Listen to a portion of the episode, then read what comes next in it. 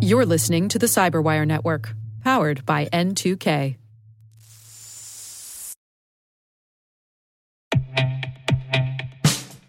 And now, a message from Cyberbit.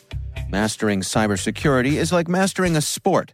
You build muscle memory through rigorous practice, then you train as a team to foster cohesion while operating under pressure.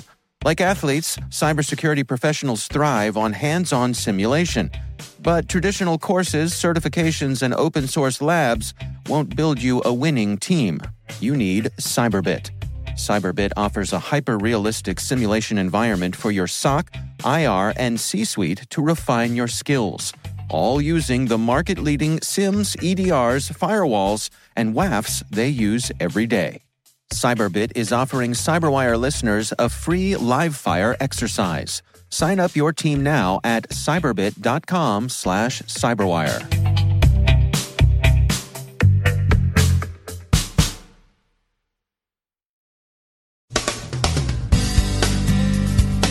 U.S. authorities investigate alleged Russian attempts to influence upcoming elections. DDoS has come to the IoT. Yahoo security receives some harsh scrutiny. And how much does a bear weigh anyway? The Dark Overlord is back and extorting investment bankers. We're thinking it would be a European brown bear.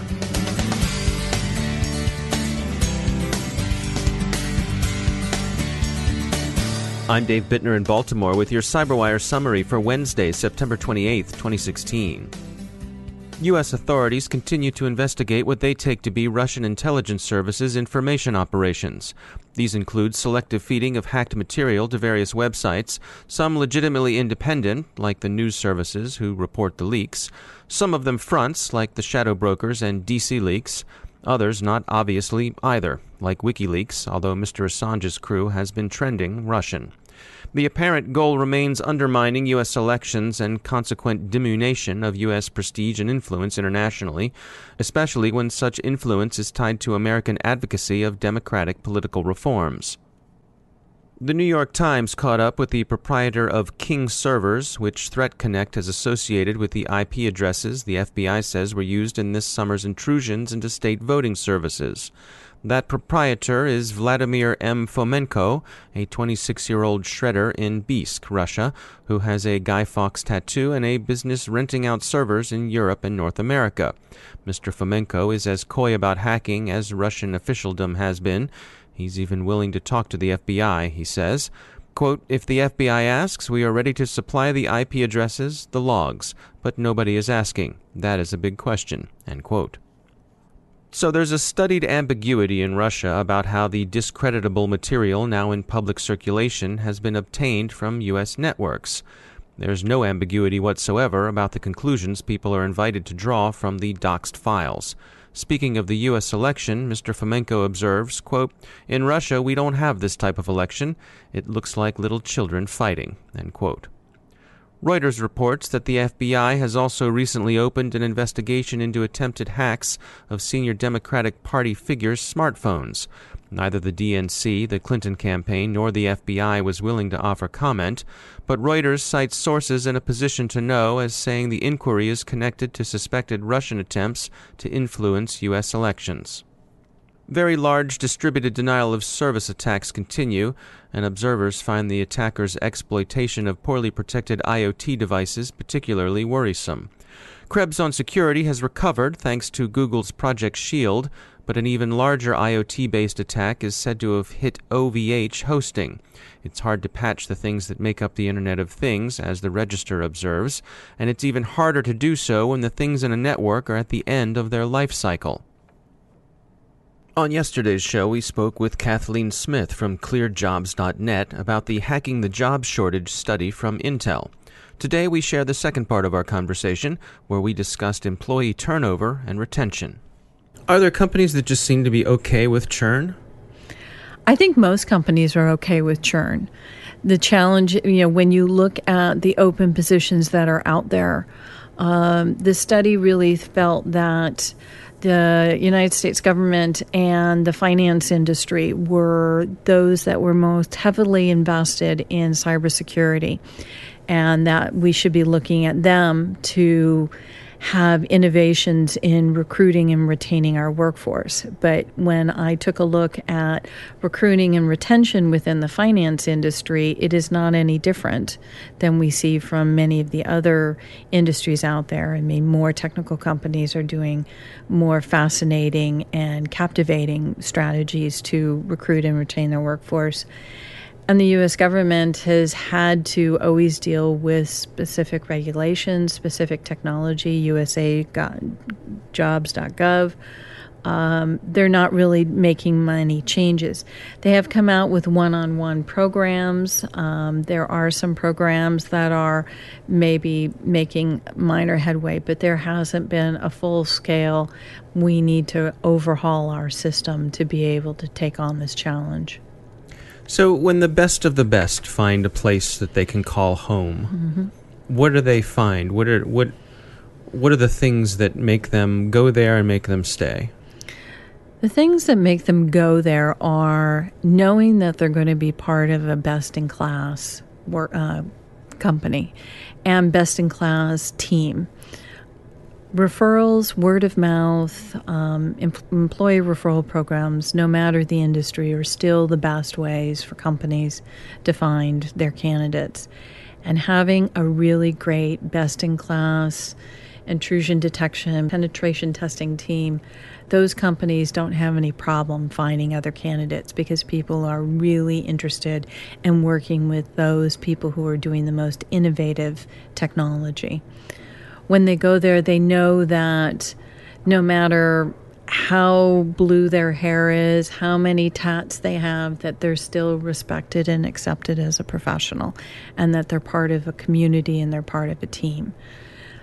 It's also understanding that there's going to be some times when there's going to be some strange things going on and they're accepting of that. I've talked to many managers who say, you know, I, I have to trust them. They're doing something that I don't quite understand, but I have to trust them. And that's the one thing that I've seen in my 20 years of working in recruiting and marketing is that employers don't trust their employees. And I think that that's why we need to look at the cybersecurity workforce challenge as a way to say we need to change recruiting and workforce management. If we're going to have comp- if we're going to have candidates can come into our companies, we have to trust them. That's Kathleen Smith. She's the Chief Marketing Officer at clearedjobs.net. Yahoo's security practices draw sharp criticism from observers who argue that marketing decisions made under intense competitive pressure drove the struggling internet giant to take fatal shortcuts.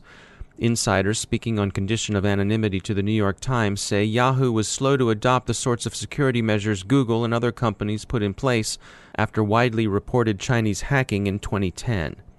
Yahoo was, for example, a relatively late adopter of bug bounties, and CEO Mayer is said to have underfunded her now departed CISO's efforts to shore up security. The company also declined to require a recommended password reset for fear of driving away email customers.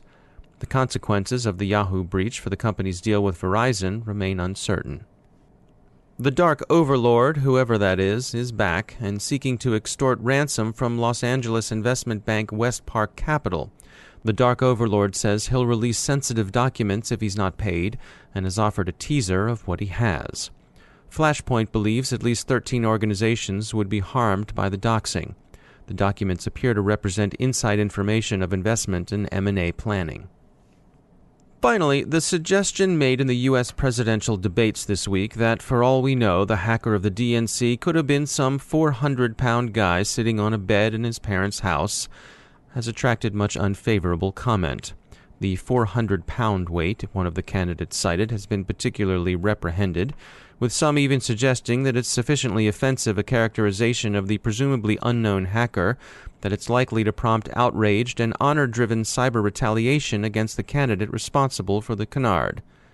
We must, in all candor, agree. A quick consultation of the internet tells us that Fancy Bear probably weighs at least twice that, and Fancy's been so active lately that the bed in his or her parents' house may just be too hard to lull a bear to sleep. After all, if you were Fancy Bear, you wouldn't like being cheated out of 200 plus pounds. What would Cozy Bear think? For our non US listeners, 400 pounds is a tad north of 181 kilos. 800 pounds would be about 367 kilos. That's a lot of bear in anybody's book. And fancy? Cozy?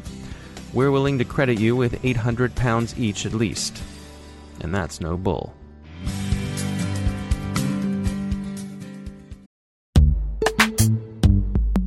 Every day, your IAM tech debt grows. Your multi generational services struggle to work together. Building an identity fabric can fix this. It makes all your identity tooling stronger and allows you to connect any app to any service you want to use with zero coding, zero maintenance, and zero app downtime.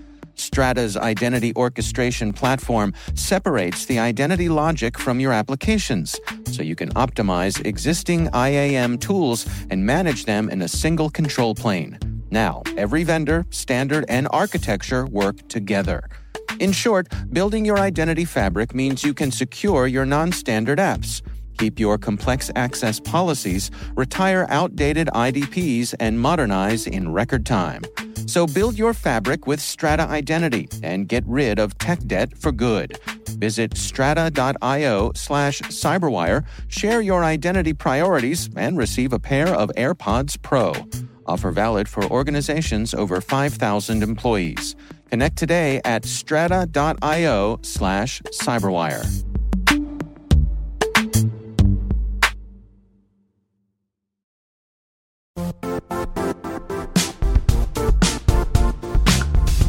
The IT world used to be simpler. You only had to secure and manage environments that you controlled. Then came new technologies and new ways to work. Now, employees, apps, and networks are everywhere. This means poor visibility, security gaps, and added risk. That's why Cloudflare created the first ever connectivity cloud. Visit cloudflare.com to protect your business everywhere you do business.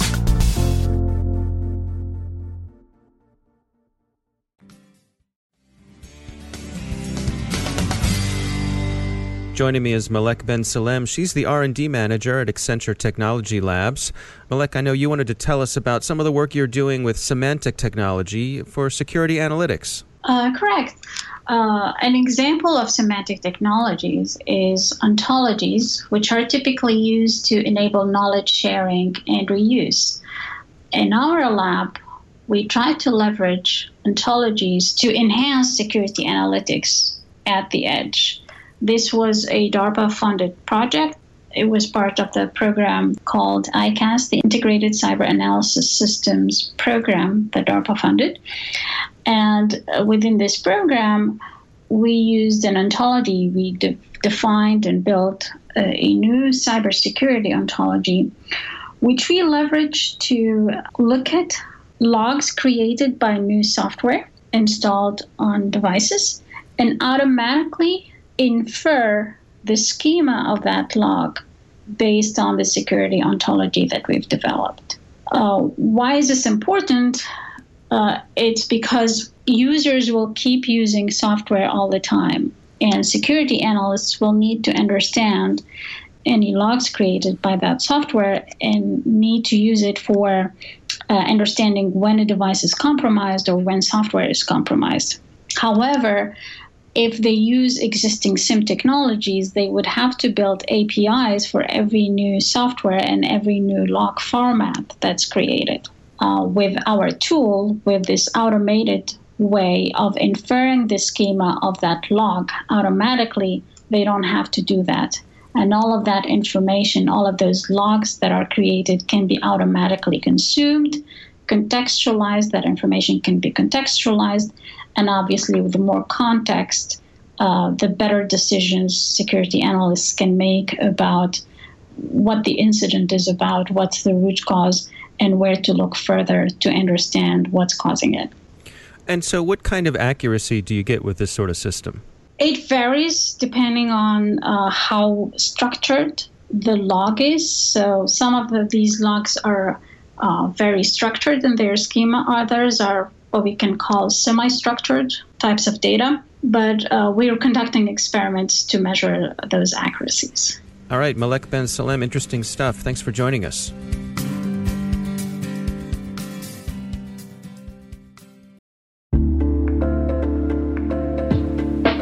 Are lengthy security reviews pulling attention away from your security program?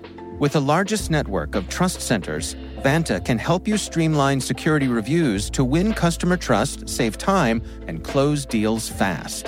Proactively demonstrate security by showcasing key resources like your SOC 2 or ISO 27001 and provide real time evidence for passing controls. And when a security questionnaire is required, Vanta takes the first pass for you.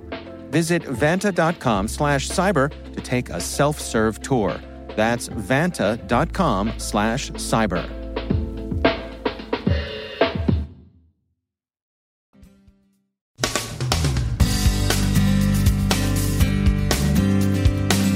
And that's the Cyberwire. We are proudly produced in Maryland by our talented team of editors and producers. I'm Dave Bittner. Thanks for listening.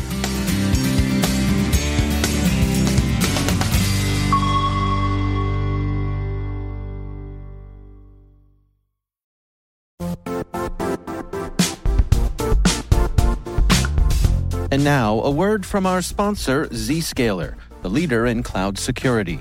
Cyber attackers are using AI in creative ways to compromise users and breach organizations. In a security landscape where you must fight AI with AI, the best AI protection comes from having the best data. Zscaler has extended its zero trust architecture with powerful AI engines that are trained and tuned by 500 trillion daily signals. Learn more about Zscaler Zero Trust Plus AI to prevent ransomware and AI attacks. Experience your world secured. Visit zscaler.com slash zero trust AI.